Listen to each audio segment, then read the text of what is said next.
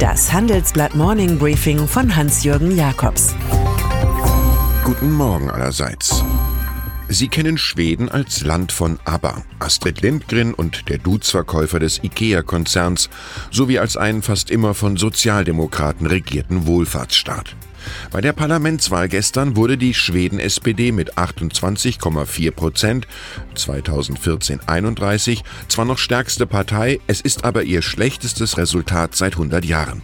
Zweiter wurden die konservativen Moderaten 19,8 Prozent, dritte mit 17,6 Prozent schon die rechtspopulistische Partei der Schwedendemokraten SD von Jimmy Åkesson, eine Formation aller AfD. Getestet werden in Stockholm nach dem Rechtsruck nunmehr frühere Versprechen, mit SD auf keinen Fall eine Regierung zu bilden. Sicher ist nur, das Idyll verschwand, Bullabü ist abgebrannt. In unsicheren Zeiten wählen viele Bürger vermeintlich starke Persönlichkeiten, auch wenn sie das Falsche machen, und nicht schwache Personen, die das Richtige tun, formuliert Madeleine Albright in ihrem lesenswerten Buch Faschismus. So erklärt sich Schweden und es braucht in solchen Konstellationen nur bestimmte Narrative, um Stimmungen zu verstärken. So wie gestern Abend in Köthen, Sachsen-Anhalt, beim nächsten Trauermarsch rechter Gruppen, der bei Rufen wie Auge um Auge, Zahn um Zahn von Gegendemonstranten und viel Polizei begleitet wurde. Beim Streit mit zwei Afghanen war ein 22-jähriger Deutscher scheinbar an Herzversagen gestorben. Gegen die Migranten wurde Haftbefehl erlassen. Auf der heutigen Pressekonferenz wird der Verdacht mitschwingen, es könne sich um einen neuen Fall Chemnitz handeln. Der Alibaba-Mythos besagt, dass bunte Blumen in Chinas Planwirtschaft blühen und es dort ein Unternehmer wie Jack Ma vom Wohnzimmergründer zum Internetgiganten von Welt bringen kann. Dumm nur, dass die asiatische Kreuzung aus Bill Gates und Jeff Bezos heute zum 54. Geburtstag erklärt, warum er als Executive Chairman aussteigen will, seine Anteile behält er und wie er sich quasi im alten Beruf als Lehrer künftig um Bildung kümmern wird. Wir lernen, dass sich der Philanthrop aus Hangzhou besser als die meisten im Westen um seine Nachfolge kümmert und ahnen doch auch, dass die Kommunistische Partei bei Chinas schönster marktwirtschaftlicher Blume künftig eine größere Rolle spielen wird.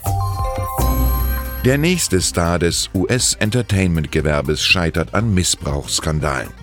Es handelt sich um Leslie Moonves, 68, seit 14 Jahren Chef des TV-Traditionsriesen CBS. Er wird heute nach schweren Vorwürfen, er habe Frauen während seiner Karriere bedrängt und missbraucht, den Rücktritt einreichen.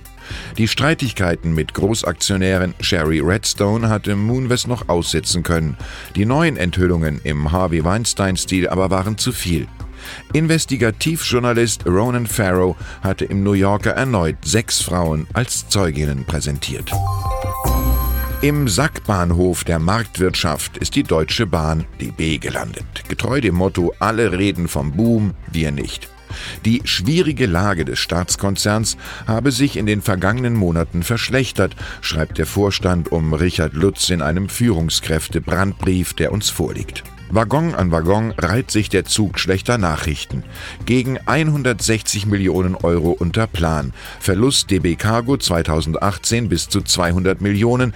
Nettoverschuldung zur Jahreshälfte 19,7 Milliarden. Fazit von Oberbahner Lutz: Der Vorstand bangt um die wirtschaftliche Stabilität. Die Pannenbahn ist auch für Nothelfer McKenzie, der geholt wurde, ein ungewöhnlich schwerer Fall. Fortschritt folgt aus Forschung und ist deshalb oft eine Angelegenheit von Universitäten. Das hat das Handelsblatt bewogen, am nächsten Montag, 17. September, erstmals im Rahmen der University Innovation Challenge die besten universitären Start-ups auszuzeichnen.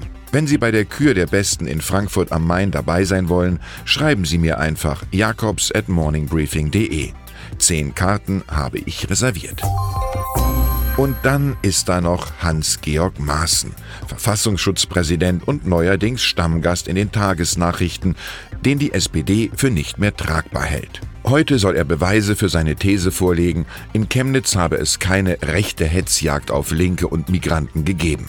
In einigen Landesämtern seiner Organisation besteht zudem die Sorge, dass dank ihm Informationen über die AfD ihren Weg direkt in die Hände der AfD finden, erfuhr das Handelsblatt von Eingeweihten.